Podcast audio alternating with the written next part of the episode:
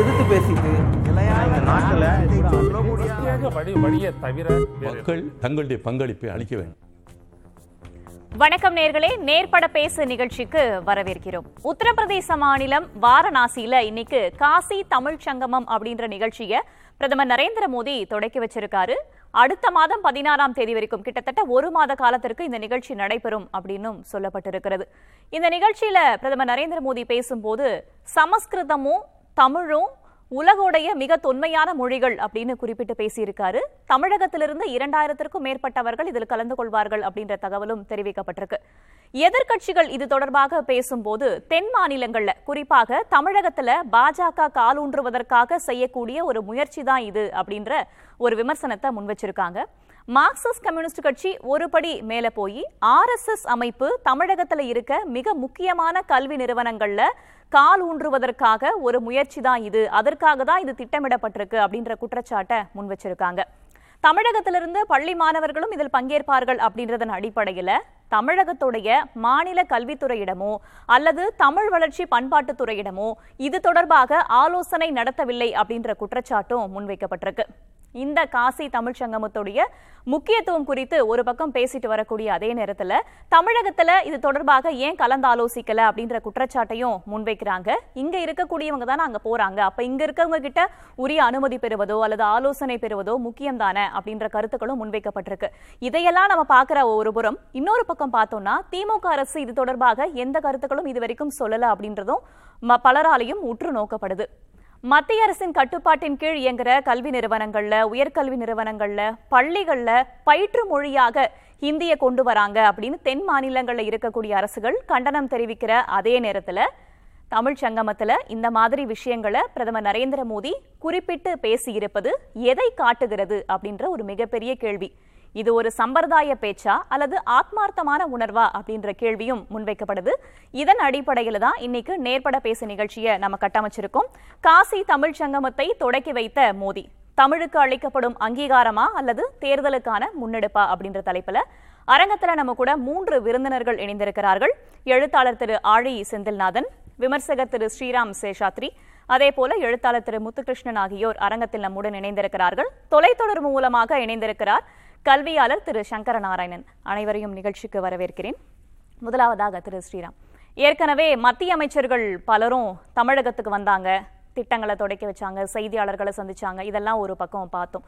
கொஞ்ச நாளைக்கு முன்னாடி காந்தி கிராம பல்கலைக்கழக விழாவிலையும் பிரதமர் நரேந்திர மோடி வந்தார் பங்கெடுத்துக்கிட்டாரு. அதுக்கு முன்னாடி செஸ் ஒலிம்பியாட்டுக்காக வந்தார். இதெல்லாம் நம்ம தொடர்ந்து பார்த்துக்கிட்டே இருக்கோம். இன்னைக்கு அவர் காசி தமிழ் சங்கமத்தில் பேசின விஷயங்கள் சமஸ்கிருதத்தையும் தமிழையும் ஒரே தட்டில் வச்சு பார்த்த அந்த பார்வை இந்த மாதிரியான அனைத்து விஷயங்களுக்கும் என்ன நோக்கம்? இதோடைய முக்கியத்துவம் என்ன? முதற்கட்ட கருத்தாக. அனைவருக்கும் வணக்கம். முதல்ல ஒரு மத்திய அரசாங்கம் ஒரு மந்திரிகளை அனுப்பி அவங்க வந்து அவங்க அவங்க துறை ரீதியான விஷயங்களை பார்வையிடுவது என்பது தவறு கிடையாது. அது எந்த மாநிலத்துக்காக இருந்தாலும் அது குறிப்பாக தமிழ்நாட்டுக்கு அனுப்புகிறாங்க அது உடனே வந்து கட்சி வளர்ப்பதற்கான த அதுவும் தப்பு கிடையாது. ஏன்னா கட்சி வளர்க்கறதுக்கு இல்லாமல் அந்த கட்சி என்ன பண்ணும்? ஒரு மாநிலத்தில் வளரலைன்னா அந்த கட்சி வளர்க்க தான் செய்யும். அதில் வந்து எந்த தவறும் கிடையாது. யாரும் சொல்லல. வராங்கன்றத அது விமர்சிக் அது வந்து வராங்களே அப்படின்னு விமர்சிக்கிறதே என்ன எந்த ஒரு தொனியில இருக்குன்னா அது உடனே வந்து வருவது தவறு. அவர் ஏன் வராங்கன்ற மாதிரி தான் தொனி தான் வந்து இங்க பல பல ஃப்ரிஞ்ச் எலிமெண்ட்ஸ் பேசிட்டு இருக்காங்க. ரெண்டாவது காசி தமிழ்ச் சங்கத்துக்கு முன்னாடியே நீங்கள் வந்து மோடி அவர்கள் பிரதமரான பிற்பாடுலேருந்தே பல இடங்களில் பல இடங்களில் நீங்கள் யூ யூஎனில் போய் பேசும்போதாக இருக்கட்டும் இல்லை ஒரு வேறு ஏதாவது ஒரு இன்டர்நேஷ்னல் அரேனால ஒரு மீட்டிங்கில் பேசும்போதாக இருக்கட்டும் தமிழ்லேருந்து ஒரு கொட்டேஷன் சொல்லாமல் அவர் இருந்ததே கிடையாது. பல விஷயம் பல இந்திய அளவிலும் சரி அதே மாதிரி நம்ம வந்து அந்த சீனா பக்கத்தில் வந்து ஒரு நம்ம அவங்களோட வந்து ஒரு பிரச்சனைகள் இருந்தபோது அங்கே பார்டர் போஸ்ட்டுக்கு போயிட்டு ஆர்மி இதுலேயும் போயிட்டு அவர் பேசினார். தமிழினுடைய ஒரு இதை அதுலேருந்து ஒரு வேர்ஸை கோட் பண்ணி அவர் எடுத்து பேசினார். இப்படியாக அதே மாதிரி காசியினுடைய அந்த விஸ்வநாத் தாம் திறக்கும் போதும் அவர் இதே மாதிரி ஒரு செய்தியை சொன்னார். பாரதியார் சொன்ன ஒரு வேர்ஸை சொன்னார். காசியில் பே பேசும் புலவர்கள் மொழி வந்து வா பாஷை வார்த்தைகள் இதில் காஞ்சியில் கேட்க ஒரு கருவி செய்வோம் என்றது பாரதியார் சொன்னதை ஒரு மேற்கோள் காட்டினார். இந்த மாதிரி தமிழ் பற்றி அவர் இந்த மாதிரி ஒரு பேசின எந்த ஒரு பிரதமரையும் நீங்கள் பார்க்க முடியாது. உடனே இங்கே இவங்களுடைய விமர்சனம் என்னமா இருக்கு உடனே தமிழுக்கு அப்போ எவ்வளோ நிதி ஒதுக்கினாங்க? ஆசிஃப் நைன்டீன் ஃபார்ட்டி செவன்லேருந்து அப்படியே ஒரு தௌசண்ட்ஸ் ஆஃப் க்ரோஸ் ஒதுக்கின மாதிரி இவர் ஒண்டி ஒதுக்கல அப்படின்ற மாதிரியோ இல்லை தமிழ்நாடு அரசாங்கத்துக்கு கீழே இருக்கக்கூடிய அந்த மொழி வளர்ச்சித்துறைக்கு தமிழ்நாடு அரசாங்கத்துக்கு கீழே வந்து ஒரு ஒரு பட்ஜெட்லேயும் வந்து ஒரு ஆயிரம் கோடி ரூபாய்க்கு மேலே ஆயிரத்து ஆயிரக்கணக்கான கோடி ஒதுக்கினா மாதிரியோ இல்ல, அப்ப அப்போ செல்லும் இடங்கள்ல எல்லாம் நம்ம ஒரு விஷயத்தை பத்தி பேசுறோம் ஒரு மொழியை வந்து நம்ம பேசுறோம் அப்படின்றது மட்டுமே அந்த மொழியுடைய வளர்ச்சிக்கு அப்படின்ற மொழியினுடைய வளர்ச்சி கிடையாது. அவர் அவர் மொழியை வளர்க்கல. அவர் தனக்கு அந்த மொழி மேல் இருக்கக்கூடிய விஷயங்கள் மேல இருக்கக்கூடிய ஈர்ப்பை சொல்லுகிறார். அவ்வளவுதான். அவர் எங்கே நான் மொழி- தமிழ் மொழியை நான் தான் வளர்க்குறேன் தமிழ்நாடு வளர்க்கலன்னு இன்னைக்கா சொல்லியிருக்காரா? அவர் தனக்கு ஒரு அந்த அந்த மொழியில் மேலே இருக்கக்கூடிய ஈர்ப்பும் அதில் திருக்குறள்லேருந்தோ இல்லை பாரதியார் கவிதையிலேருந்தோ இல்லை கம்பராமாயணத்துலேருந்தோ கிடைக்கக்கூடிய சில விஷயங்களை எடுத்து அவர் வந்து ப- மக்களுக்கு பகிர் பகிர்கிறார். அதே மாதிரி யாதும் ஊரே யாவரும் கேளீர் என்று அந்த கலியன் பூங்குன்றனுடைய ஒரு அந்த வாசகத்தை வந்து யு- யுனைடெட் நேஷன்ஸில் போய் பேசுகிறார். அது அவர் அவர் சொல்லும்போது வசுதேவ குடும்பகம் என்பதை தமிழில் எப்படி ஆயிரக்கணக்கான ஆண்டுகளுக்கு முன்னாடி இந்த இதில் கலியன் பூ கலி பூங்குன்ற கலியன் பூங்குன்றனார் அவர்கள் எப்படி சொன்னார்கள் அப்படி என்பதை அவர் விளக்கும்போது அவர் அந்த தமிழ் ம- மொழியில் எனக்கு இந்த மாதிரி ஒரு ரிச்னஸ் இருக்குன்றது வெளியில் போய் சொல்கிறார் இதை எந்த பிரதமர் சொல்லியிருக்காங்க சொல்லி பார்ப்போம். இல்லை தமிழ்நாட்டிலேருந்து போனவங்க எத்தனை பேர் அதை பற்றி பேசியிருக்காங்கன்னு பார்ப்போம். யாரும் கிடையாது. பி. சிதம்பரம் ஒண்டி தான் பட்ஜெட்டுக்கு பட்ஜெட் ஏதோ ஒரு தமிழை பற்றி ஒரு பேசியிருக்காங்க. மற்றபடி தமிழ்நாட்டிலே இந்த மாதிரி ஒரு பெரிய விஷயங்களை நம்ம செய்ததே கிடையாது. அப்பொழுது இது வந்து அவருக்கு தனிப்பட்ட முறையில் அந்த மொழியின் மேல் இருக்கக்கூடிய அந்த மொழியில் அந்த இருக்கக்கூடிய ஈர்ப்பின் வெளிப்பாடு அந்த மட்டும் ஈர்ப்பின் வெளிப்பாடாக தான் நான் பார்க்கிறேன். அதுவும் தன்னுடைய கான்ஸ்டிடியூவன்சியில் அவரை வந்து இந்த காசி தமிழ் சங்கமம் என்பதை நடத்துகிறார். இது கிட்டத்தட்ட ஒரு மூன்று மாசத்துக்கு முன்னாடியே இங்க சென்னை வந்திருந்த போது அவர் அதை பற்றின ஒரு பேசினதாக ஞாபகம். பப்ளிக்ல இல்லைனாலும் அட்லீஸ்ட் ஒரு கட்சிக்குள்ள அதை பற்றின ஒரு விஷயங்கள் சொன்னதாக அது. தமிழ் மொழியின் மீதான ஈர்ப்பின் வெளிப்பாடாக மட்டும்தான் பார்க்கணுமா? அல்லது தமிழர்கள் மீதோ அல்லது தமிழ்நாட்டின் மீதோன அந்த ஈர்ப்பாக கண்டிப்பாக தமிழ் தமிழர்கள் மீதும் தமிழ்நாட்டின் மீதும் அரசியல் மீதும் இருக்கும். அது ஏன் இருக்கக்கூடாதுன்னு நீங்க எதிர்பார்க்குறீங்க? இது அரசியல் சம்பந்தமாக இருந்தால் ஒரு நேரேட்டிவ் செட்டிங்காக இருக்கிறதுலையும் தவறு கிடையாது என்பது நான் பார்க்கிறேன். அதில் அது அதில் என்ன தவறு இருக்கு? ஒரு ஒரு தலைவர் தன்னுடைய நாட்டுக்கு தன்னுடைய ஜாகிரபிக்கல் டெரிட்டரிக்குள்ளே இருக்கக்கூடிய ஒரு மாநிலத்தில் தன் கட்சி வளர வேண்டும் தான் ஆட்சிக்கு வர வேண்டும். அதற்கு இதே தமிழை வைத்து தான் திராவிட கழக திராவிட முன்னேற்ற கழகமோ இல்லை திராவிட கழகங்களோ தமிழ் தமிழ் தமிழ் என்று சொல்லி தான் ஆட்சி மாற்றம் வந்தது அறு ஆயிரத்தி தொள்ளாயிரத்தி அறுபத்தி ஏழில் அந்த தேசிய அரசியலிருந்து திராவிட அரசியல் என்ற ஒரு சித்தாந்த அரசியல் மாற்றத்தை எடுத்துக்கொண்டு வந்தது ஆயிரத்தி தொள்ளாயிரத்தி அறு அறுபத்தி ஏழு இந்த தமிழ் என்ற ஒரு அதை ஒரு வியாபார பொருளாக்கி தான் அது அதை இப்ப பாஜக கையில் பாஜக அதே அதே அதே எமோஷன்ஸை கையில் எடுக்கிறதுல என்ன தப்பு இருக்குன்றதான் என்னுடைய பார்வை. ஏன்னா இவர்கள் செய்தால் சரி மற்றவர்கள் செய்தால் தவறு என்பது சரியான கோணம் இல்லை. அப்ப யாருமே அதை எடுக்கக்கூடாது தவறு அப்படின்ற கூற்றை யாருமே சொல்லல. அப்படிதான் பாஜக செய்கிறார்களே. அப்போ. அப்போ வந்து ஒரு திராவிட முன்னேற்ற கழகம் அதை எடுத்து செய்யும் போது யாரும் விமர்சனம் செய்யாதவர்கள் தமிழை வைத்து ஒண்டியே அவர்கள் வந்து அது தன்னுடைய கட்சி வளர்ப்பை செய்தவர்கள் போது அதை அதை பற்றி யாரும் விமர்சனம் செய்யாதவர்கள். அப்ப அரசியலுக்காக தமிழை பாஜக கையில் எடுத்திருக்கிறது. அரசியலுக்காகவும் தமிழை பாஜக கையில் எடுக்கிறது என்பதில் தவறு இல்லை என்பது என்னுடைய பார்வை. சரி நம்ம தொடர்ந்து பேசலாம். திரு ஆழி சிந்தனாதன் அவர் கூறியதை கேட்டிருப்பீங்க. அரசியலுக்காகவும் மொழியை நாங்கள் கையில் எடுத்திருக்கோம் அப்படின்னு வெளிப்படையாகவே சொல்லியிருக்காரு. இப்போ காசிக்குல வந்து தமிழர்கள் இங்கிருந்து அங்க போறது அதோடைய பெருமையை உலகறிய செய்யறது அவர் குறிப்பிட்ட மாதிரி பல இடங்கள்லயும் தமிழ்ல பேசுறது. ஒரு தேசிய கட்சி தமிழ் மொழியை அரசியலுக்காகவே கையில் எடுக்கிறாங்க அப்படின்னாலுமே கூட அது தமிழுக்கு அது ஒரு வளர்ச்சி தானே. இப்ப பிற மாநிலங்கள்ல அது பரப்பப்படுகிறது தானே. அப்ப அதுக்கு ஒரு உயர்வு கிடைக்கிறது தானே அப்படின்ற ஒரு பார்வையும் விமர்சகர்கள் முன்வைக்கிறாங்களே அதை நீங்க ஏத்துக்கிறீங்களா? நான் முதல்ல இவர் சொன்னதுலேருந்து ஒரு கருத்துலேருந்து தொடங்குறேன். திராவிட அமைப்புகள் வந்து தமிழை அரசியல்படுத்தியது. தமிழ் மொழிக்கான போராட்டத்தை நடத்தி அதில் வெற்றி பெற்றார்கள் அறுபத்தேழு ஆட்சி அமைச்சார்கள் நண்பர் சொன்னதைப் போல. தமிழ் மொழிக்கு அதிகாரம் வேண்டும் என்பதற்கான போராட்டம் அது. வெறுமனே தமிழ் தமிழ் என்று சொல்கிற போராட்டம் இல்லை. அது வந்து ஆயிரத்தி தொள்ளாயிரத்தி இருபதுகள்லேருந்து தொடங்கி நடக்கக்கூடிய தமிழ் மொழி அரசியல் தமிழ் மொழி சார்ந்த தமிழ் இனம் சார்ந்த அரசியலில் மக்கள் கொடுத்த ஏற்பு அது. தமிழுங்கிறத சொன்னதுனாலே மக்கள் மற போய் ஓட்டு போட்டுல்ல. மாறாக அந்த போராட்டங்கள் நடத்துவதன் மூலமாகத்தான் தமிழ் மொழி அரசியலே உருவாக்கப்பட்டது. எனவே வந்து திமுக அப்படி பண்ணாங்க நாங்கள் பண்ணக்கூடாதுன்னா நீங்கள் பண்ணுங்க தப்பு ஒன்றும் கிடையாது. ஆனால் அந்த அரசியலை வந்து புரிஞ்சுக்காமல் நம்ம பேச முடியாது.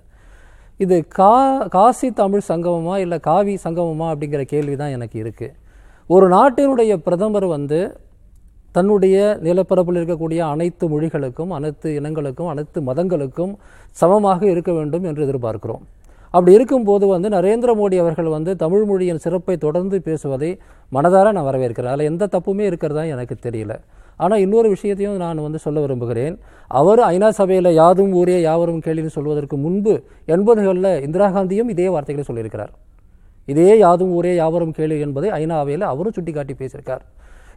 தேசப்பிதா மகாத்மா காந்தி தென்னாப்பிரிக்காவில் தமிழ் மொழியை கற்றுக் கொடுத்து அவருடைய மிக அடிப்படையான அகிம்சை சித்தாந்தத்தையே வந்து இன்னா செய்தாரை ஒருத்தல் அவர் நான நன்னையும் செய்துவிடல் என்ற குரலிலிருந்து பெற்றதாக பதிவு செய்திருக்கிறார் மோ கா காந்தி என்று தமிழிலே கையெழுத்து போடுவார். ஆக மகாத்மா காந்தியோ இந்திரா காந்தியோ நரேந்திர மோடியோ இவர்களெல்லாம் வந்து தமிழுடைய சிறப்பை வந்து பேசுவது என்பது தமிழுக்கு பெருமை இல்லை அவர்களுக்கும் பெருமை. அதுதான் நான் சொல்ல முடியும். ஆனால் நாம் கேட்பது வெறும் புகழ் அல்ல பாராட்டு அல்ல. இவ்வளவு ஆயிரம் வருஷக்கணக்காக இருக்கக்கூடிய இந்த தமிழ் மொழியை வந்து நீங்கள் பாராட்டுறதுங்கிறது உங்களுக்கு தான் பெருமை. எங்களுக்கு தேவை அதிகாரம். இந்த நாட்டினுடைய ஆட்சி மொழிகளில் ஒன்றாக தமிழ் வர வேண்டும் என்கிற அதிகாரம். தமிழில் அனைத்தும் தர வேண்டுங்கிற அதிகாரம். இதற்கு முன்னாடி இந்த அரசாங்கம் செய்யலை அப்படின்னா அந்த அரசாங்கத்தை அதனால தான் இப்போ தூக்கி விட்டு உங்களை ஒரு அரசாங்கத்தை கொண்டு வந்திருக்கிறாங்க. இதுக்கு முன்னாடி இருக்கிற அரசாங்கங்களையோ மற்றவர்கள் செய்யலை அப்படிங்கிறதையோ என்றைக்குமே காரணமாக சொல்லாதீங்க. நீங்கள் அரசில் இருக்கிறீங்க. ரெண்டாயிரத்தி பதினாலுலேருந்து ஆட்சியில் இருக்கிறீங்க. இந்தியா முழுக்க வந்து அந்தந்த மாநிலத்தினுடைய மொழி ஒன்றிய அரசின் ஆட்சி மொழியாகணும்னு போராட்டம் நடக்குதா இல்லையா? ரெண்டாயிரத்தி பதினாலுக்கு பிறகு. தமிழ்நாட்டில் நடக்குது ஆந்திராவில் நடக்குது கர்நாடகத்தில் நடக்குது கேரளத்தில் நடக்குது. இன்னும் சொல்ல போனால் நீங்கள் சொல்கிற அந்த வாரணாசியிலேயே போஜ்பூரி மக்கள் போராட்டம் நடத்திட்டு இருக்கிறாங்க தங்களுடைய மொழியுடைய உரிமைக்காக. ஆக அதற்கெல்லாம் உங்களுடைய பதில் என்ன? ஆக வந்து ஒரு இயல்பாக தமிழ் இந்தியாவை பொறுத்தவரையில் காசிலேருந்து ராமேஸ்வரம் வர்றதும் ராமேஸ்வரத்துலேருந்து காசிக்கு போகிறதும் பல நூறு வருஷமாக இருக்கக்கூடிய ஒரு நடைமுறை. அது அது நடந்துக்கிட்டே இருக்கட்டும். அப்படி போகிறவங்களுக்கு நீங்கள் வசதி பண்ணி கொடுங்க. காசில் நல்ல சத்திரங்களை கட்டி கொடுங்க. அதெல்லாம் யாரும் தப்புன்னு நான் சொல்லலை. இந்த இந்த பிரச்சனையோட அடிப்படையானது வேறு ஒன்று அதை முதல்ல நம்ம பேசி ஆகணும். இந்திய அரசாங்கம் சமீபத்தில் கொண்டு வந்த அந்த நேஷனல் எஜுகேஷன் பாலிசி தேசிய கல்விக் கொள்கையின் அடிப்படையில் இந்த நிகழ்வு நடத்தப்படுவதாக ஒன்றிய அரசு சொல்கிறது. எதன் அடிப்படையில? தேசிய கல்விக் கொள்கையில் வந்து கலாச்சார பரிவர்த்தனை செய்யணுங்கிற கோட்பாட்டின் அடிப்படையில் நாங்கள் இவங்களை அழைச்சிட்டு போகிறோம்னு காசி சங்கமம்ங்கிற ஒன்றிய அரசின் வெப்சைட்டில் குறிப்பிடப்பட்டிருக்கு. இதற்கு வந்து காசியில் இந்து பனாரஸ் இந்து யூனிவர்சிட்டியும் தமிழ்நாட்டில் யாரை தேர்ந்தெடுத்திருக்காங்க? எந்த காலத்திலும் தமிழுக்கு தொடர்பு இல்லாத தமிழ்த்தாய் வாழ்த்துவதை பாடுவதை கூட வந்து எதிர்த்த ஒரு இன்ஸ்டிடியூஷன் ஐஐடி மெட்ராஸ் இங்கே பொறுப்பு. இந்த ஒட்டுமொத்த நிகழ்வுக்கு சில சமஸ்கிருத பண்டிதர்கள் பொறுப்பாக இருக்கிறாங்க. நான் கேட்குறேன் உத்தரப்பிரதேச அரசாங்கமும் தமிழ்நாடு அரசாங்கமும் சேர்ந்து இந்தியாவினுடைய ஒருமைப்பாட்டுக்காக நாங்கள் ஒரு கல்ச்சுரல் எக்ஸ்சேஞ்ச் பண்ணுறோன்னு சொன்னால் அது வேற. ஆனால் ஒன்றிய அரசு இங்கே தலைநுழைத்து அவர்களுடைய கலாச்சார அதாவது நேஷனல் எஜுகேஷன் பாலிசி அடிப்படையில் செய்கிறேன்னு சொல்லும்போது தமிழ்நாட்டுடைய ஸ்டேக் அங்கே எங்கே இருக்குது தமிழக அரசு கலந்தாலோசிக்கப்படலை. தமிழ்நாட்டில் இருக்கக்கூடிய தமிழ் பல்கலைக்கழகத்துக்கு அங்கே இடம் இல்லை. தமிழ் அறிஞர்கள் தமிழ் புலவர்களுக்கு இடம் இல்லை. ஆக இது உண்மையிலே வந்து காசி தமிழ் சமூகம் கிடையாது. காசியில் இருக்கக்கூடிய கங்கை நதியில் கொஞ்சம் பேரை போய் முக்கிய எடுக்கக்கூடிய ஒரு விஷயம்தான்.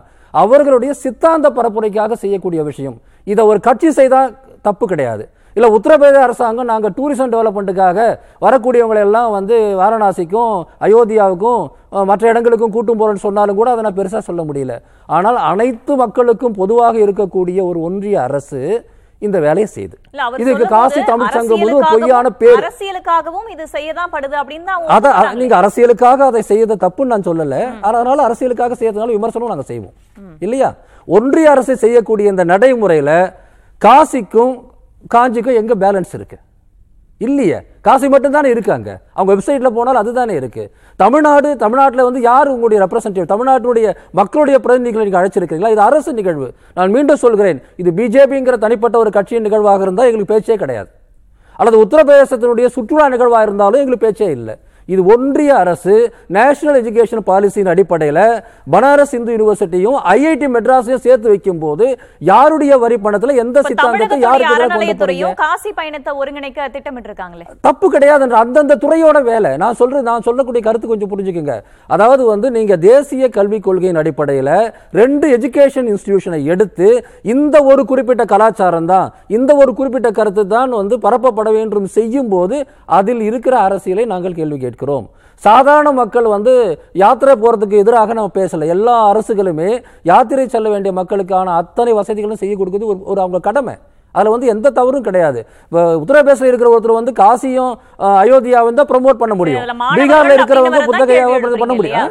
மாணவர்கள் அப்படின்னு வரும்போது தான் கேள்வி எடுப்பீங்க. மாணவர்கள் மட்டும் இல்லைங்க இந்த ஒட்டுமொத்த அமைப்பு முறையே வந்து வெறுமனே ஒரு இந்துத்துவ பரப்புரைக்காக ஒன்றிய அரசு அனைத்து மக்களுக்கும் பொதுவான ஒன்றிய அரசு ஒரு மதம் ஒரு குறிப்பிட்ட மதத்தினுடைய ஒரு குறிப்பிட்ட கருத்தியலுக்காக நடத்துகிறது என்று சொல்லும் போதுதான் கேள்வி வருகிறது. இரண்டாவது அதை நீங்க வந்து காசி சங்கமும் பொதுவாக நடத்தல தமிழ் சங்கமும் சொல்லும்போது தமிழ் தொடர்பான அனைத்தும் புறக்கணிக்கப்பட்டு தான் வருது. தமிழ்ல இருக்கக்கூடிய ஆன்மீக பகுதியில் நாங்கள் ரெண்டு வார்த்தையை கோட் பண்ணிட்டோம் அப்படிங்கிறதுனால நீங்க தமிழை பிரதிநிதித்துவப்படுத்துறீங்கன்னு அர்த்தம் கிடையாது. காசியில் பே- காசியில் பேசிய ஒரு புலவரின் மொழியை காஞ்சியில் கேட்பதற்கு கரிவு செய்வோம்னு சொல்லிட்டு பாரதியார் பாடினது உண்மைதான். ஆனா இப்ப காஞ்சியில் பிறந்த ஒருத்தர் ஒரு தலைவனுடைய கருத்தை காசியிலும் கேட்கக்கூடிய காலமும் வந்திருக்கு. இது டூ வே டிராஃபிக் ஆனா இந்த அரசு ஒன் வே டிராஃபிக்காக தான் இதை செய்கிறது என்பதை அந்த வெப்சைட்டை போய் பார்க்குற அத்தனை பேரும் புரிந்து கொள்ள வேண்டும். ஒன்றிய அரசு வெப்சைட் சொல்கிறேன் பிஜேபி வெப்சைட் சொல்ல. ஆக ஒன்றிய அரசினுடைய கருத்தே என்னவா இருக்குன்னு சொன்னா ஒரு குறிப்பிட்ட மதம் சார்ந்த ஆதிக்க கருத்தியலை திணிக்கிறதுக்கான ஒரு நிகழ்வு. அந்த நிகழ்வுல இந்தியா முழுக்க அவங்களுக்கு ஆதரவு இருக்கு. சரி. தமிழ்நாட்டில் தான் ஆதரவு கம்மியா இருக்கு. இதை கன்வின்ஸ் பண்றதுக்காக பேசுற வார்த்தைகள் தான் அந்த வார்த்தைகளை ஒழிய தமிழுக்கு உரிய அரசியல் அதிகாரத்தை அளிக்கும் வரை பிரதமருடைய வார பாராட்டுகளை அவர் வாய் வார்த்தைகளை தமிழையோ அல்லது பாரதியாரையோ திருவள்ளுவரையோ வச்சு புகழ்வதை வந்து தனிப்பட்ட மனுஷனா ஒன்னா ரசிக்க முடியும். அரசியல் அதிகாரம் இல்லாத போது அதற்கு எந்த வாய்ப்பும் இல்ல. நீங்க சொன்னதே நம்ம கேள்வியை கேட்போம். திரு சங்கரநாராயணன் இரண்டு கேள்விகளை அவர் எழுப்பி இருக்காரு ஒன்று பனாரஸ் இந்து பல்கலைக்கழகமும் சென்னை ஐஐடியும் சேர்ந்து தான் இந்த காசி சங்கமத்தை நடத்துறாங்க. ஐஐடி மாதிரியான அறிவியல் சார்ந்த கல்வி நிலையம் இந்த மாதிரியான நிகழ்ச்சியை நடத்தியதற்கு இதுக்கு முன்னாடி ஏற்கனவே நடத்தின மாதிரி ஏதாவது முன்னுதாரணம் இருக்கா? இல்ல மேடம் ஆக்சுவலி இது வந்து இந்திய கல்வி அமைச்சகத்தின் கீழே வந்து நடத்தக்கூடிய ஒரு நிகழ்ச்சி. இப்ப தமிழகத்திலேயே வந்து லயலா கல்லூரி பெரியார் திடல் போன்ற இடங்கள்ல நிறைய நிகழ்ச்சிகள் நடக்குது. அதை பத்தி எல்லாம் எழுத்தாளர்களும் பதிப்பாளர்களும் என்ன மாதிரி விமர்சனத்தை கொடுக்குறாங்க? இப்ப மோடி வந்து போற இடத்துல எல்லாம் திருக்குறளை சொல்றாரு அப்படின்னு இப்ப சொல்லிட்டு போயிடுறாங்க. இப்ப வந்து எலெக்ஷனுக்காக இது இல்லைங்க. தமிழ் மொழியின் மீது மத்திய அரசுக்கு தனிப்பட்ட முறையில ஒரு மரியாதையும் மதிப்பு இருக்கிறதுனாலதான் இப்போ தெலுங்கானால கூட எலெக்ஷன் வருது. அவங்க தெலுங்கு மொழிக்காகவே ஏதாவது எடுக்கிறாங்க? காசிக்கும் ராமேஸ்வரத்திற்கும் கலாச்சார ரீதியான தொடர்பு இருக்கிறது. தமிழக அரசு கூட நம்முடைய ஹஜ் யாத்திரைக்கெல்லாம் பொருளாதார உதவி பண்றாங்க. நம்ம வந்து எந்த ஒரு மதத்தையுமே வந்து இதுல திணிக்க கூடாது அதாவது ஒரு கலாச்சாரம் பண்பாட்டுக்கு அந்தந்த மாநில மத்திய அரசுகள் எப்படி வந்து உதவி பண்றாங்கன்னு அந்த நோக்கத்தை பார்க்கணுமே தவிர இத வந்து ஒரு பர்டிகுலர் ரிலிஜியஸோட கனெக்ட் பண்றதுங்கிறது ஒரு ஒரு தவறான ஒரு புரிதல். முன்னுதாரணம் ஏதாவது இருக்கான்னு கேக்குறேன். ஐஐடி மாதிரி அறிவியல் சார்ந்த கல்வி நிலையம் இந்த மாதிரியான பண்பாட்டு சார்ந்த நிகழ்ச்சி நடத்தினதுக்கு முன்னுதாரணங்கள் இருக்கின்றனவா? நிறைய முன்னேற்றம் இருக்கு மேடம் அதாவது ஒரு அறிவியல் அறிவியலும் ஆன்மீகமும் தொடர்புடையது அப்படின்னு ஆராய்ச்சி வந்து நிறைய இடத்துல நடக்குது மேடம் இப்போ வந்து சில விஷயங்கள் இவங்க மூட நம்பிக்கைன்னு சொல்றாங்க. அந்த மூட நம்பிக்கை இல்லைங்கிறது அறிவியல் ரீதியாக இந்த இடத்துல பண்ணிருக்குது. இதே மாதிரி நிகழ்ச்சிகள் வந்து ஐஐடி மெட்ராஸ்லயும் நடந்திருக்கு முன்னாடி. இப்போ வந்து அதனுடைய எக்ஸாக்ட் டேட்டாஸ் வேணும்னா நான் வந்து some time I can take and give it you இப்போ என்னன்னா இவங்களுக்கு வந்து மோடி வந்து அந்த வாரணாசி தொகுதியினுடைய எம்பி அவர் பிரதம பிரதமராக இருப்பதனாலேயே வந்து ஒரு தொகுதியினுடைய எம்பி வந்து கலந்துக்கூடாதா இப்ப முதலமைச்சர் வந்து நம்முடைய ஒரு அவரோட தொகுதியில போயிட்டு உதவி- உதவி பண்றாங்க வச்சுக்க நம்ம வந்து குளத்தூர்ல போய் உதவி பண்றாரு. அப்ப மத்த தொகுதி மக்கள் கேட்பாங்களா? ஏன் முதலமைச்சர் அங்க மட்டும் போறாங்க கேட்பாரா? Prime minister belongs constituency MP அங்க வந்து ஒரு உத்தரப்பிரதேச மாநிலத்தை அந்த காசி நிகழ்ச்சி நடக்குது. அங்க நம்மளுடைய நகரத்தார்களுடைய எத்தனையோ வழிமுறையான மண்டபங்கள்லாம் அங்க இருக்கிறது. அந்த மாதிரி தமிழுக்கும் காசிக்கும் நிறைய தொடர்பு இருக்கிறது. அப்படிங்கிற காரணத்தினால இது வந்து பன்னிரண்டு குழுக்கள்.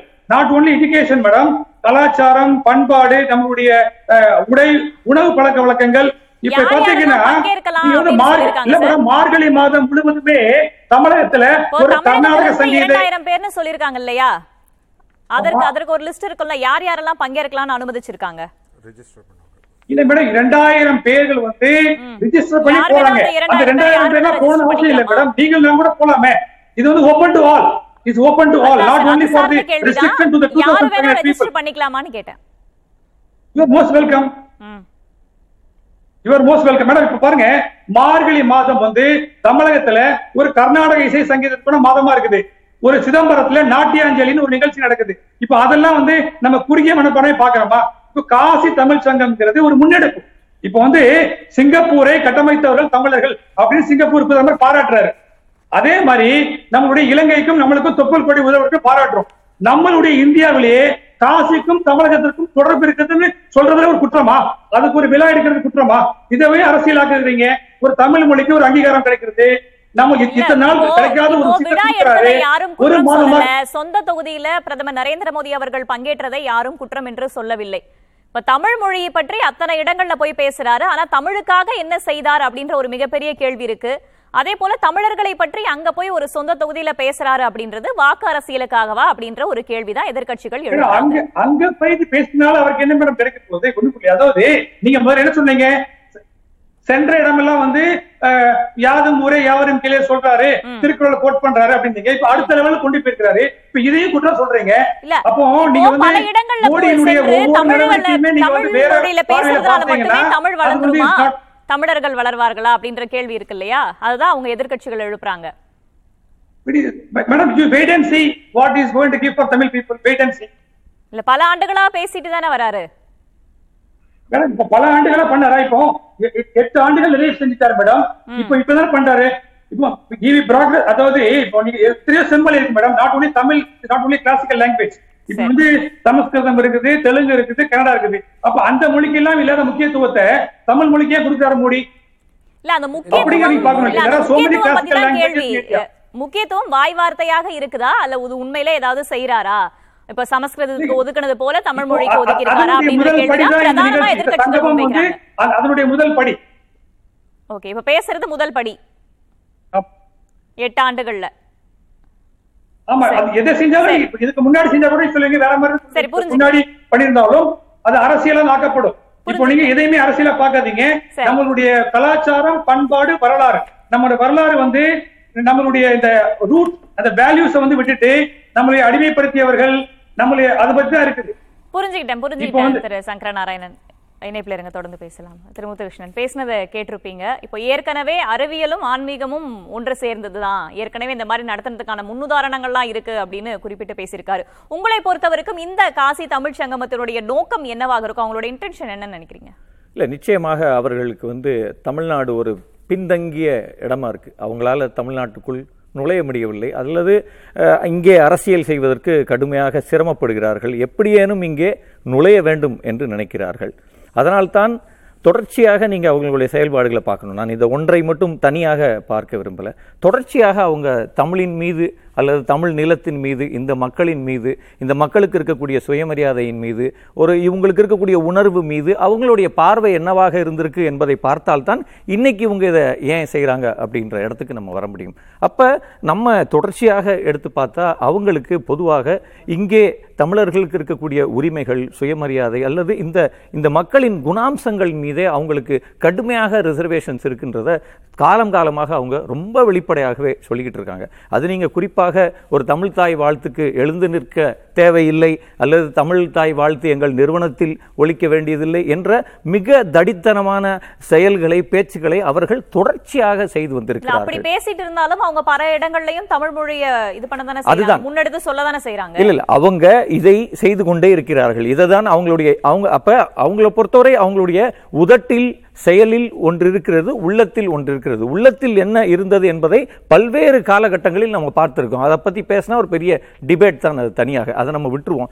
இன்றைக்கு அவர்களுக்கு புரிஞ்சிருக்கு ஒண்ணு என்னன்னா இல்லை இங்கே நாம் இந்த மொழியை கையில் எடுக்க வேண்டும் இந்த கலாச்சாரத்தை கையில் எடுக்க வேண்டும். அப்போத்தான் இங்கே நம்ம ஒரு வேர் போட முடியும் இந்த மக்களிடம் சென்று சேர முடியும் என்பதற்காக அவர்கள் பல்வேறு விதமான விஷயங்களை செஞ்சு பார்க்கறாங்க. அப்படின்னு தான் நான் பார்க்குறேன். அதுல இதை நான் ஒன்றாகத்தான் பார்க்கிறேன். நீங்க தொடர்ச்சியாக இங்க பார்க்க பார்க்கணும். இப்போ நீங்க சுப்பிரமணிய சாமி அவர்கள் தொடர்ச்சியாக தமிழர்களை பற்றி எவ்வாறெல்லாம் பேசியிருக்கிறார் அதற்கு அவர் சார்ந்திருக்க கட்சி என்றைக்காவது மறுப்பு தெரிவிச்சிருக்கா? குறுக்க வந்து அவர் பேசினது கட்சியின் கருத்து இல்லைன்னு சொல்லியிருக்காங்கன்னா எங்கேயுமே சொல்ல மாட்டாங்க. ஆனால் தமிழர்கள் குறித்து அவ்வளவு மோசமான கருத்துக்களை வேறு யாரும் சொல்லியிருப்பாங்களான்னு தெரியாது. இன்னொரு பக்கம் திருவள்ளுவரை வைத்துக்கொண்டு திருவள்ளுவர் சிலையை வைத்துக்கொண்டு ஒரு மிகப்பெரிய அரசியலை இங்கே வந்து தருண் விஜய் செய்து ஒரு பெரிய ஒரு சுற்று வந்தார் அவர். ஆனால் கடைசியில் அவர் இதை இதெல்லாம் அவருக்கு கொடுக்கப்பட்ட அஜெண்டாவாக அவர் செய்து கொண்டிருந்த போதே ஒரு நாள் அவர் என்ன சொன்னார்?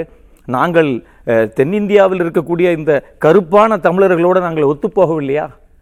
இந்த கருப்பர்களோடெல்லாம் நாங்கள் ஒத்துதானே போகிறோம் என்று சொன்னதோடு அவருடைய தமிழ் பாலிடிக்ஸ் சாப்டர் க்ளோஸ் ஆனதை நம்ம பார்த்தோம். அப்ப இவர்களுக்கு தமிழ் மொழியின் மீதான இவர்களுடைய இவர்களுக்கு இருக்கக்கூடிய அழுத்தமான பார்வை வேறு. இன்றைக்கு இவர்கள் இங்கே நுழைவதற்காக பேச்சை வச்சு ஒட்டுமொத்த கட்சியுடைய கருத்து அப்படின்னு நம்ம எடுத்துக்க முடியுமா? யார? இல்ல, இல்ல, இல்ல, இல்ல, நீங்க- இல்ல, அதுதான், இல்ல, ஒட்டுமொத்தமாக பாஜகவே அப்படின்னு இல்ல நீங்க? நீங்க அவங்க பல்வேறு காலங்களில் செய்த வெளிப்படுத்தியதுல இருந்து தான் நீங்க ஒன்னு டிரைவ் பண்ண முடியும். இன்னைக்கு அவங்க செய்ய செய்கிற ஒன்றே ஒன்றை வைத்துக்கொண்டு நம்ம சொல்ல முடியாது. அப்ப இந்த பக்கம் ஒரு பக்கம் இன்னைக்கு மொழியை வைத்து தான் நீங்க நீங்க மொழி என்பது அவர் செந்தில் நான் சொன்ன மாதிரி ஏறக்குறைய ஜஸ்டிஸ் பார்ட்டி காலத்திலிருந்து இங்கே ஒரு மொழி உணர்வு இருக்கு.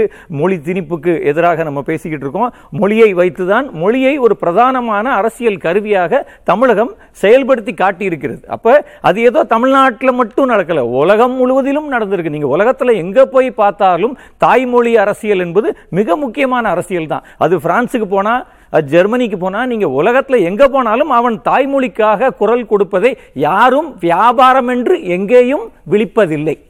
மொழி அரசியல் செய்வது வியாபாரம் என்று யாரும் வேற எங்கேயும் அதை அப்படி கோட் அண்ட் கோட்ஸ்ல விவரிச்சிருக்காங்களான்னு தெரியல. அப்ப சங்கரநாராயணன் அவர்கள் சொல்லும்போது ஒரு விஷயத்த குறிப்பிட்டாரு. இப்போ தெலுங்கோ இல்ல கன்னடாவோ இல்ல அவங்க தென் மாநிலங்கள்ல இருக்கிற பிற மொழியை வந்து அந்த மாதிரி உயர்த்தி பிடிக்கல. தமிழ் மொழியை மட்டும் பிடிக்கிறாங்க அப்படின்னு அதுவே குறிப்பிட்டாங்க தவறு இல்லையா. இந்தியாவில் இருக்கிற எல்லா மொழியும் சமமாக தான் நடத்தணும்னு நாம சொல்றோம். தமிழுக்கு மட்டும் ஸ்பெஷல் ஸ்டேட்டஸ் கொடுன்னு கேட்குறோமா சமஸ்கிருதத்துக்கு சிறப்பு கொடுக்குற மாதிரி தமிழுக்கு மட்டும் இன்னொரு சிறப்புன்னு கேட்குறீங்களா இந்த நாட்டில் இருக்கக்கூடிய எல்லா மொழிகளையும் சமமாக நடத்தணும் இல்லை. அப்படி நடத்தாதது காரணம் என்னன்னா ரெண்டு. ஒன்று இந்த சமத்துவங்கிற எண்ணம் மனசுல இல்லை. ரெண்டாவது அவங்களுக்கு பெரிய பிரச்சனையே தமிழ்நாடு தான் ஆந்திரா கர்நாடகாவெல்லாம் கொஞ்சம் அவங்களால சமாளிச்சிட முடியும். தமிழ் தான் அவங்க ஐடியாலஜிக்கல் எதிரியாவே இருக்கு. அதனால அதன் மேல சிறப்பு கவனம் செலுத்தி நான் அவங்க நண்பன் சொல்ல வேண்டியிருக்கு. நீங்க இன்னைக்கு தெலுங்குக்கோ கன்னடத்துக்கோ ஒரே பாரதம் உன்னத பாரதம் அப்படின்னு குறிப்பிட்டு பாருங்க இந்த நாட்டில் இருக்கக்கூடிய அனைத்து மக்களும் ஒன்றுபட்டு அவர்களுடைய தனித்துவ அடையாளங்களோடு ஒற்றுமைப்படுத்தக்கூடிய அடையாளங்களையும் சேர்த்து தான் இந்த நாடே உருவாக்கப்பட்டிருக்கு. இந்த நாட்டில் வட இந்தியாவில் சுதந்திரம்னா என்னன்னு தெரியறதுக்கு முன்னாடி சுதந்திர போராட்டம் நடத்தின பூமி தமிழ்நாடு. இங்கே முதல்ல சுதந்திர போராட்டம் நடத்தின மருது சகோதரர்கள் முன்வைத்த முழக்கமே என்னன்னு பார்த்தீங்கன்னா ஜம்புத்தீவு பிரகடனம். ஜம்புத்தீவுனா ஒட்டுமொத்த இந்தியா. சிவகங்கை பிரகடனம் இல்லை தமிழ்நாடு பிரகடனம் இல்லை. ஒட்டுமொத்த இந்தியாவுக்கும் சுதந்திரம் கேட்டவங்க தான் மருந்து சகோதரர்கள். அன்றைக்கி வட இந்தியாவில் வந்து இது என்னென்னே தெரியாது. எனவே இந்த தேசபக்த அரசியலை நமக்கு சொல்ல வேண்டிய அவசியம் இல்லை. சரி. இந்த நாட்டுக்கான ஒட்டுமொத்த அரசியலுங்கிறது சமத்துவத்தின் அடிப்படையில் தான் இருக்கணும். அப்ப நான் தமிழை மட்டும் வந்து ஒரு பிரதமர் வந்து எல்லா இடத்துலயும் சொல்றாருங்கிறத நான் குதூகலிக்க மாட்டேன். பெங்காலி பத்தி உங்க கருத்து என்ன? போஜ்புரி பத்தி உங்க கருத்து என்ன? காஷ்மீரி பத்தி உங்க கருத்து என்ன? மராத்தி ஏன் உங்க தாய்மொழியான குஜராத்தி பத்தி உங்க கருத்து என்ன? நான் கேள்வி கேட்பேனா மாட்டேனா? அதுதான் முக்கியமானது. சரி நீங்க குறுக்கிட விரும்புனீங்க. அதாவது மொழி வியாபாரம் சொன்னதுக்கு நான் முக்கியமான காரணம் இருக்கு. ஏன்னா இந்த மொழியை வைத்து அரசியல் செய்து அரசியல் ஆதாயங்கள் தேடிய கட்சிகள் இந்த மொழி வளர்க்கறதுக்கு என்ன பண்ணாங்கன்னு பாத்தீங்கன்னா பூஜ்யம் ஒண்ணும் பண்ணல. சுற்றுல கூட சொல்றேன். இது வைக்கக்கூடிய ஒரு சொல்லிடுறேன். என் கருத்துக்கு நீங்க வந்து கண்டிப்பா முரண் முரண் தான் படுவீங்க. என் கருத்துக்கு ஒத்து போகணும்னு. அவசியம் கிடையாது. அதனால உங்களுடைய வாழ்க்கை வரும்போது சொல்லிடுங்க. இந்த மொழியை வளர்க்கறதுக்காக ஒன்றும் பெருசாக பண்ணது கிடையாதுங்க. என்ன? இதே மாதிரி வந்து ஒரு என்ன ஒரே ஒரு ஹார்வர்டில் ஒரு சீட் அமைச்சிட்டாங்க தமிழ் தஞ்சாவூரில் ஒரு யூனிவர்சிட்டி அமைச்சிட்டாங்க. பட் ஆனால் இந்த மொழியை நிஜமாக வளர்த்து இருக்கிறார்களா இன்றைய தேதிக்கு தமிழ்நாட்டில் போயிட்டு நீங்கள் வந்து எத்தனை குழந்தைகள்கிட்ட போயிட்டு நீங்கள் வந்து உங்கள் மொழி தாய்மொழியில் பயில முடியும் பேச முடியும் எழுத படிக்க தெரியும் கேட்டாங்கன்னா தாய்மொழியில் ஃபெயில் ஆனவர்கள் நிறையா உண்டு. நாற்பத்தி ஏழாயிரம் மக்கள். உடனே வந்து யூபியில் இந்தியில ஃபெயில் ஆகிறாங்க எனக்கு யூபி கவலை கிடையாது. எனக்கு தமிழ்நாட்டில் தமிழகத்தை பற்றியே பேசுவோம். இல்ல இல்ல அதனால தான் சொல்றேன். தமிழை ஒரு- இல்ல இல்ல பாஜக என்ன செய்து இல்லைங்க. பாஜக எதுவுமே செய்யலைங்க. ஆட்சியில் இல்லைங்க அவங்க பண்றதுக்கு. சென்ட்ரல் நேரம் ஒழிச்சு கட்டியிருப்பாங்க. இல்ல இல்ல. அதான் நான் பேசி முடிச்சிடறேன் சார். நீங்க உங்க உங்க நேரம் வரும்போது நீங்க பேசுங்க உங்களுடைய இதெல்லாம். ஆனா தமிழ்நாட்டில் ஆட்சியில் இருந்துட்டு நீங்க அந்த அவங்களை கேள்வி கேட்டிருந்தீங்கன்னா நல்லா இருக்கு தமிழ்நாட்டில் தமிழினுடைய மொழியை வைத்து அரசியல் செய்து அதனால் ஆதாயம் அடைந்தவர்கள் தமிழுக்கு ஒன்றும் செய்யலன்னு சொல்லும்போது தான் அதை பாஜக எடுத்து செய்யும் போது இவர்களுக்கு அது ஒரு அஹ், இதுவா இருக்கு பிரச்சனையா இருக்கு என்னடா நம்ம செஞ்ச அதே? அரசியல் இவங்களும் செய்யறாங்களே? புரியல. இல்ல அவங்க செய்யாததை நம்ம எடுத்து செய்யும் போதுன்னு சொன்னீங்கல்ல என்ன செஞ்சாங்க? அவங்க செய்வதை நாம் எடுத்து செய்யும் போது அதாவது மொழியை வைத்து அரசியல் செய்து மொழியை வைத்து அரசியல் ஆதாயம் செய்வதற்காக திமுக செய்து அதே மொழியை நாங்கள் பேச ஆரம்பிக்கும் போது அந்த மொழி அரசியலை எடுத்துட்டு வரும்போது இங்க திராவிட கட்சிகளுக்கு ப- பிரச்சனையாகுது. ஏன்னா நம்ம செய்ததே அவங்களும் செய்யறாங்களே அப்ப நமக்கு அவங்களுக்கு ஒன்றும் வித்தியாசம் இல்லாம போயிடுமே நம்ம செய்யறது வந்து மக்கள்கிட்ட வைத்து அவங்க அரசியல் செய்யும் போது அதை எதிர்க்க தானே செஞ்சீங்க? தான் சார் அதான் மேடம் இப்ப என்ன அதை நம்மளே செய்யறோமே அதை எடுக்கிற தப்பு கிடையாது. ஏன்னா அதுதான் இந்த இந்த நாட்டுல செய்துட்டு இருக்காங்கன்னும் போது அதை எக்ஸ்போஸ் பண்ண வேண்டிய கட்டாயத்துல பாஜக இருக்கு.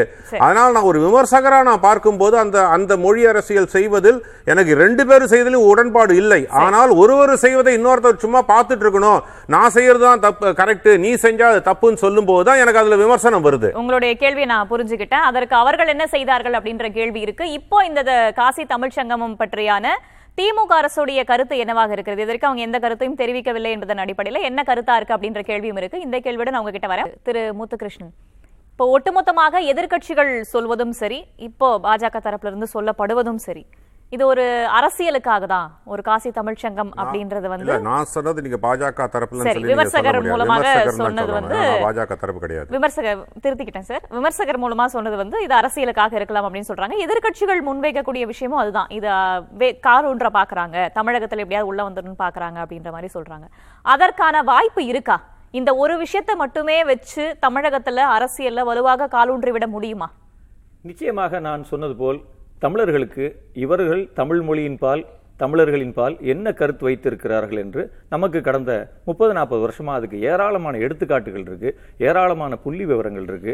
இவர்கள் பேசியது எழுதியது அல்லது இன்றைக்கு இந்த சமஸ்கிருதத்தை தூக்கி பிடிக்கக்கூடியவர்கள் கடந்த காலத்தில் எவ்வாறாக தமிழை பார்த்தார்கள் எவ்வாறாக தமிழை அவர்கள் அப்ப அவங்க அது அப்படி நமக்கு நிறைய இன்னைக்கு ஆய்வு சான்றுகள் இருக்கு. அதான் நான் சொன்னேன். அதை பேசினா நம்ம ஒரு பெரிய தனி ஷோ அது நம்ம நோக்கம் இல்லை நம்மை பொறுத்தவரை இங்கே உலகளாவிய அளவில் எப்படி தாய்மொழிக்கு முக்கியத்துவம் கொடுக்கப்படுகிறதோ தாய்மொழியில் எப்படி தேசங்கள் இயங்குகின்றனவோ மொழிகள் இயங்குகின்றனவோ எப்படி பல்வேறு நாடுகள் தேசிய இனங்கள் தங்களுடைய தாய்மொழியை இறுக பற்றி அது அந்த ஏன்னா தாய்மொழி கல்வியும் தாய்மொழியும் தான் ஒருவருக்கு ஒரு சுயமரியாதையை பெற்று அது இன்னைக்கு தாய்மொழி கல்வியின் அவசியத்தை நம்ம எடுத்து பார்த்தா தெரியும். அப்போ அப்படியான ஒரு வழிகாட்டுதலான ஒரு போராட்டத்தை உலகளாவிய ஒரு ஒரு பாடமாகத்தான் இங்கே நடந்த தமிழ் மொழி போராட்டங்களை மொழி உணர்வு உணர்வு விஷயங்களை நம்ம பார்க்கிறேன். நாம் எந்த மொழியையும் சிறுமைப்படுத்தவில்லை.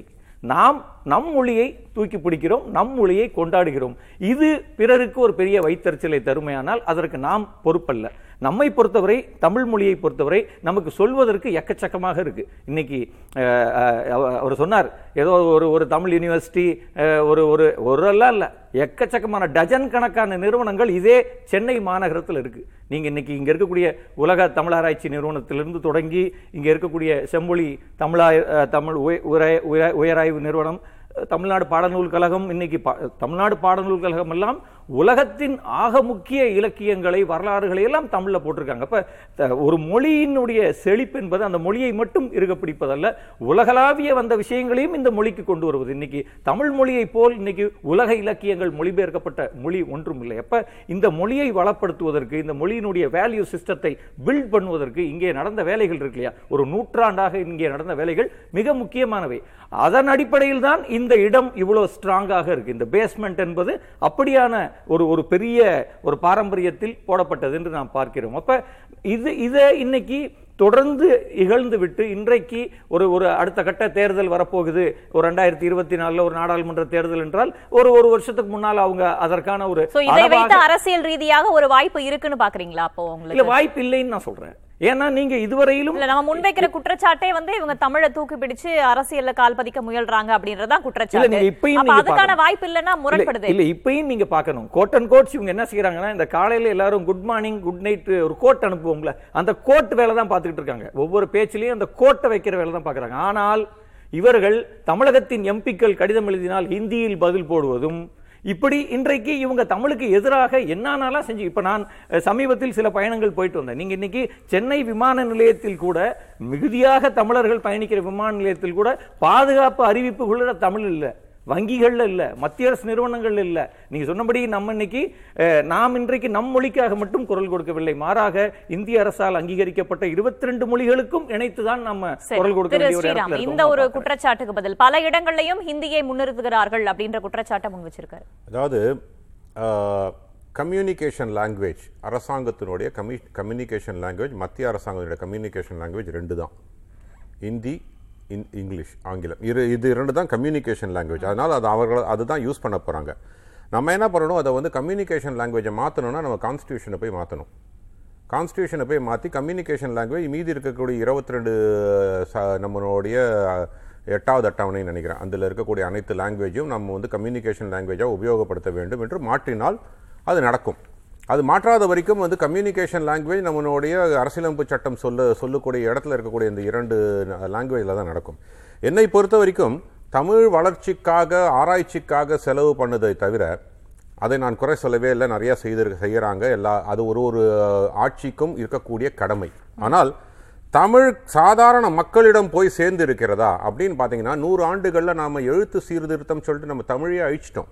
இப்போ நூறு ஆண்டுகளுக்கு முன்னாடி இருக்கக்கூடிய ஒரு ஆவணத்தை எடுத்து இப்போ இருக்க இப்போ இப்போ தமிழ் படிக்கக்கூடிய ஒரு மாணவனிடம் கொடுத்து படின்னு சொன்னால் அதில் பாதி எழுத்துக்கள் அவனுக்கு தெரியவே தெரியாது. ஸோ அப்போ சீர்திருத்தம் பண்ணும்போது அந்த ஆவணங்களையும் நான் மாற்றியிருக்க வேண்டும். இந்த நூறு ஆண்டுகளுக்கு முன்னாடி இருந்த ஆவணங்களையும் நான் மாற்றியிருக்க வேண்டும்.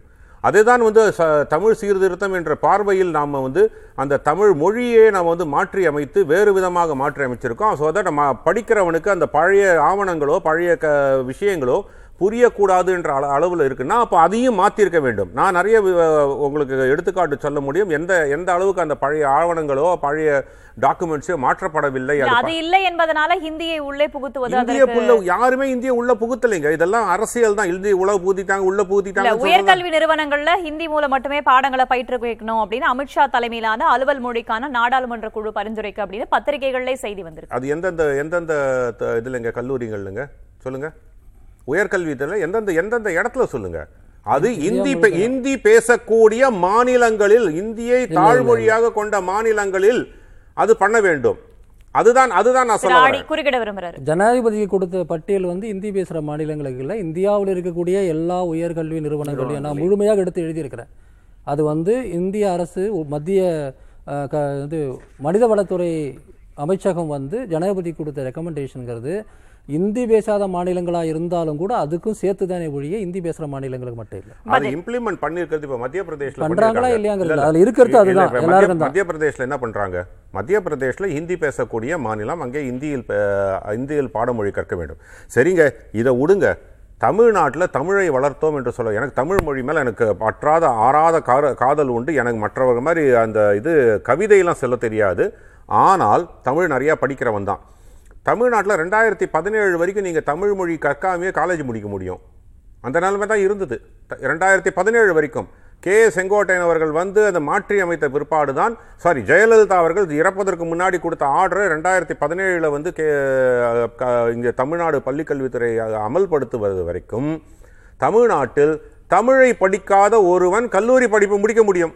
இது எந்த மாநிலத்தில் இருக்கு சொல்லுங்க பாப்போம் தமிழ்நாட்டை தவிர. எனக்கு இதுதான் ஆதங்கம். தமிழ் வளர்ச்சி தமிழ் வளர்ச்சி தமிழ் மேல காதல் எல்லாம் சொல்லிட்டு கடைசியில வந்து தமிழ் படிக்காமையே ஒரு மாணவன் வந்து நீங்க கல்லூரி படிப்பீங்க அவர் அந்த ஆதங்கத்தை வெளிப்படுத்தி இருந்தாரு உங்களுடைய பதில். அந்த ஆதங்கத்துக்கு நான் ரொம்ப நன்றி தெரிவிக்கணும்.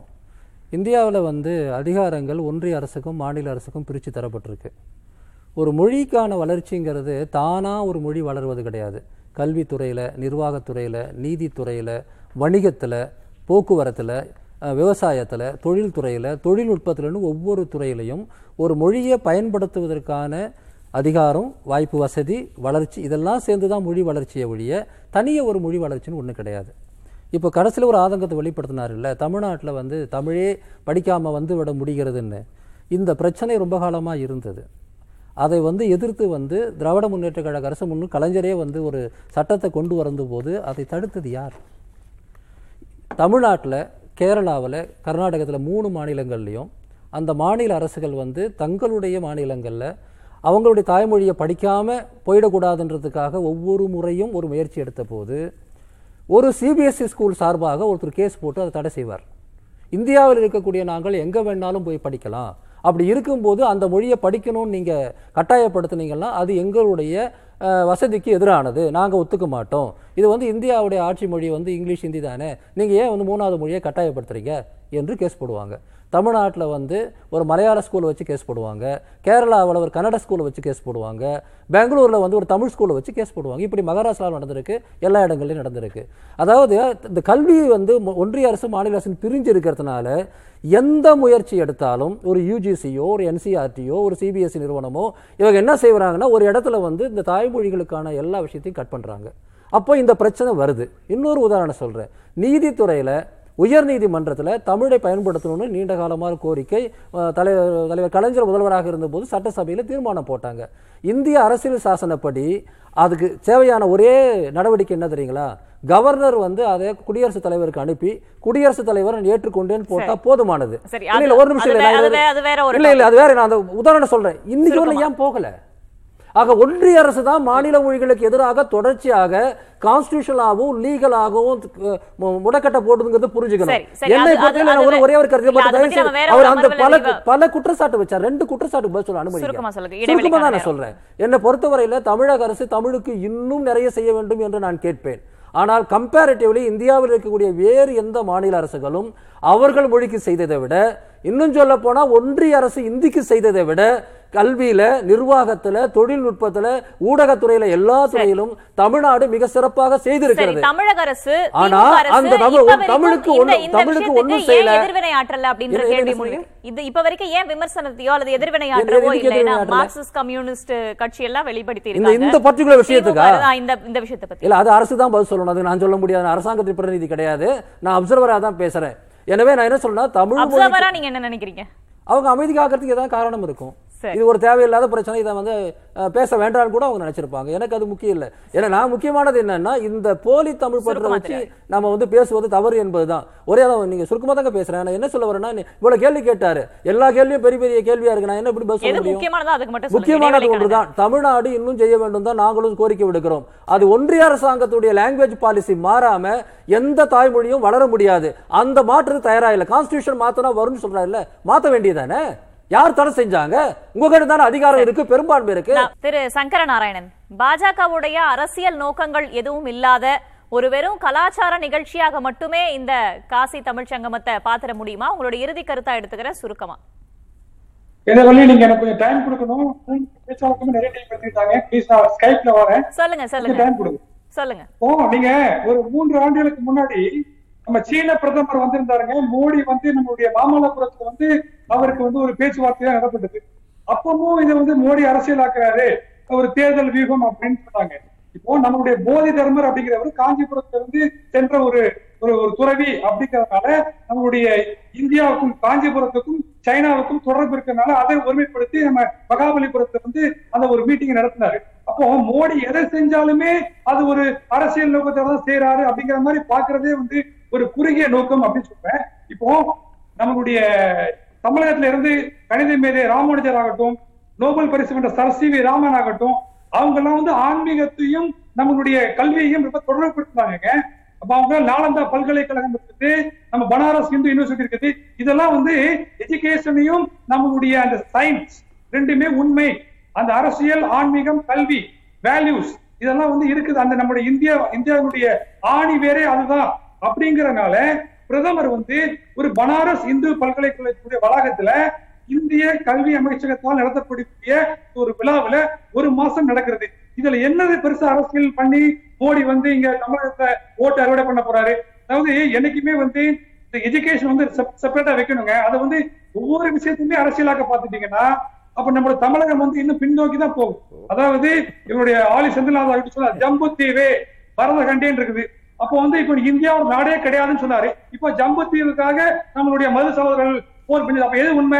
நீங்க இந்தியாங்கிற நாடே இல்லைன்னு சொல்றது உண்மையா? இப்ப மது சகோதரர்கள் ஜம்பு தீவுக்காக இப்ப போராடினாங்கன்னு சொல்றது உண்மையா? அப்ப நீங்க ஜம்பு தீவுன்னு சொல்லிட்டீங்கன்னா அதுதான் பரத கட்டம். அப்ப இந்தியான்னு ஒரு நாடு இருந்திருக்குது. அப்ப நீங்க இன்னும் சொல்றீங்க பல ஒன்றியங்கள் சேர்ந்ததுதான் இந்தியா. இந்தியான்னு ஒரு நாடே கிடையாதுன்னு ஒரு பேட்டி சொல்றாரு பாரு. நானே அவர் பேச்சை பார்த்திருக்கிறேன். அப்ப ஆலி நாட்டுடைய அந்த பேச்சை நான் எடுக்கிறதா?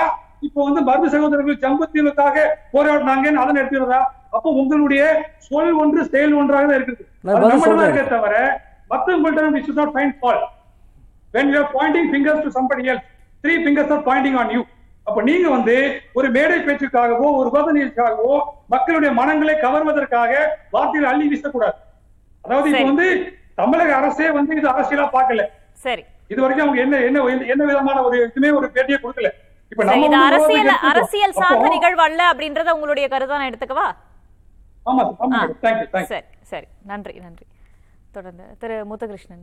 இப்போ தேசிய கட்சிகளான இப்ப பாஜக உள்ளிட்ட கட்சிகள் மாநில கட்சிகள் கூட கூட்டணி போட்டி அப்படின்ற மாதிரியான விஷயத்தை நம்ம பார்க்கிறோம். இந்த மாதிரியான தமிழ் சங்கமம் போன்ற விஷயங்களை முன்னெடுக்கதன் மூலமாக மாநில கட்சிகள் இல்லாம தனித்து போட்டியிட்டு தனித்து வெற்றி காண்பதற்கான ஒரு முயற்சியாக பாஜக இந்த மாதிரியான நிகழ்வுகளை முன்னெடுக்குது அப்படி கட்டமைக்குது அப்படின்னு பாக்குறீங்களா சுருக்கமா. இல்லை என்னை பொறுத்தவரை நான் வந்து இதை எப்படி பார்க்குறேன்னா இவர்களுடைய இந்த திடீர் வேஷம் இருக்கு இல்லையா? அல்லது ஒரு ஒரு வழக்கமாக மாறுவேட போட்டிக்கு தயாராகிறவர்கள் திடீர்னு வேட்டியை கட்டிக்கிட்டு வாரணாசியில் நடக்கிறது இருக்கு இல்லையா? இது என்னை பொறுத்தவரை இந்த நம்ம இன்னைக்கு இன்னைக்கு இந்தியா சுதந்திரம் பெற்றதுலேருந்து இந்த நாட்டினுடைய தன்மை என்பது ஒரு பன்மைத்துவம் தான். இது வந்து ஒரு ப்ளூரல் அப்படின்ற ஒரு நாடு தான் அப்போ இந்த ப்ளூராலிட்டியை அவமதிக்கிற செயல்களை ரெண்டாயிரத்தி பதினாலிருந்து செய்துவிட்டு ஒரே மொழி ஒரே தேர்தல் அல்லது ஒரே நாடு ஒரே ரேஷன் அட்டை ஒரே ஒரே ஒரே என்கிற அந்த ஒரே நோய் பிடித்தவர்கள் திடீரென ஒரு பன்மைத்துவம் அதை இணைக்க போறோம் இதை இணைக்க போறோம் பேசும்போது இது அரசியலா என்கிற கேள்வி இயல்பாக ஒரு சாமானியருக்கும் எழும் என்பதுதான் நம்முடைய வாதமாக நான் முன்வைக்கிறேன் ஸ்ரீராம் உங்களோட இறுதி கருத்து. இறுதி கருத்து ஆழி செந்தில் நான் சொன்னதுக்கு ஒரு சின்ன ஒரு விளக்கம் சொல்லிடுறேன். எனக்கு ரொம்ப குயிக்காக சொல்லிடுறேன். இவர் வந்து இந்த அரசியல் சட்ட திருத்தம் வந்திருக்க வேண்டும். இதெல்லாம் பா நான் சொன்னதுக்கு பதில் சொன்னார் இல்லைங்களா? பதினேழு ஆண்டுகள் திமுகவை நம்பி மட்டுமே மத்திய அரசாங்கம் இருந்தது. திமுக இருந்து இல்லை என்றால் மத்திய அரசாங்கமே இல்லை. அப்பொழுது இந்த அரசியலமைப்பு சட்ட திருத்தத்தை ஏன் எடுத்துக்கொண்டு வரவில்லை? அதே மாதிரி இவர்கள் இந்த நான் வந்து இன்ட்ரடக்ஷன் நான் வந்து தமிழ் படிக்கணும் சிபிஎஸ்சி பள்ளிக்கூடத்துக்கு எடுத்துகிட்டு வரணும்னு சொன்னபோது அதே கருணாநிதி அவர்கள் இங்கே ரெண்டாயிரத்தி ஆறு முதல் பதினோரு வரைக்கும் இங்கே ஆட்சியில் இருந்தபோது எடுத்துக்கொண்டு வந்திருக்கலாம். மத்திய அரசாங்கத்தில் நீங்கள் கேஸு போடக்கூடாதுன்னு சொல்லிட்டு கையை முறுக்கி இருக்கலாம். செய்யவில்லை. ஆனால் ஜெயலலிதா அவர்கள் ரெண்டாயிரத்தி பதினாறில் இதை ஒரு இதை இது ஒரு முயற்சியாக எடுத்தபோது இந்த அரசாங்கம் பாஜக அரசாங்கம் தான் அதை அனுமதிச்சது. மூன்றாவதாக நான் சொல்லி முடித்து விடுகிறேன். புதிய கல்விக் கொள்கையில் தாய்மொழி கல்வி தான் முக்கியம். மூன்று மூன்று மொழி இருக்கு. ஆனால் தாய் வழி அதுவும் ஆறாவது வகுப்பு வரை கண்டிப்பாக தாய் வழி க மொழி கல்வியில் தான் படிக்கணும் என்று இருக்கிறத ஏன் எதிர்க்கிறாங்க? ரொம்ப சிம்பிள். அதான் ஐ ரெஸ்ட் மை ஆர்குமெண்ட் சரி. இந்த நேஷனல் எஜுகேஷன் பாலிசியில் ஆறாவது வரை தாய்மொழி கல்விங்கிறது வந்து வேற எவர் பாசிபிள் தான் சொல்லியிருக்காங்க கட்டாயம்லாம் சொல்லலை. மறுபடியும் படிச்சு பாருங்க. ரெண்டாவது வந்து இதுக்கு முன்னாடி காங்கிரஸ் செய்யல. இதுக்கு முன்னாடி திமுக செய்யலைங்கிற ஆர்கியூமெண்ட் வேண்டாம். உங்க ஆட்சி காலத்துல இந்த கோரிக்கை வந்திருக்கு. செய்வீங்களா? இல்லையாங்கிறது தான் கேள்வி. தமிழ் மொழியின் மீதான பெருமைகளை பற்றி நீங்கள் பேசுவது குறித்தெல்லாம் எங்களுக்கு சந்தோஷம் மறுப்பு இல்லை. எங்களுக்கு தேவை பெருமை இல்லை பாராட்டு இல்லை சான்றிதழ் இல்லை. இதெல்லாம் தமிழுக்கு நிறைய இருக்கு. எங்களுக்கு தேவை அதிகாரம். இந்த அதிகாரத்தை நீங்க கொடுக்க முடியுமா இல்லையான்ற கேள்விதான் அரசியல். வேறு எதுவும் அரசியல் கிடையாது. இன்றைய நேர்பட பேச அமர்வில் பங்கேற்ற நான்கு விருந்தினர்களுக்கும் நன்றி. நேர்பட பேசு நிறைவடைகிறது. இணைந்திருங்கள் புதிய தலைமுறையோடு.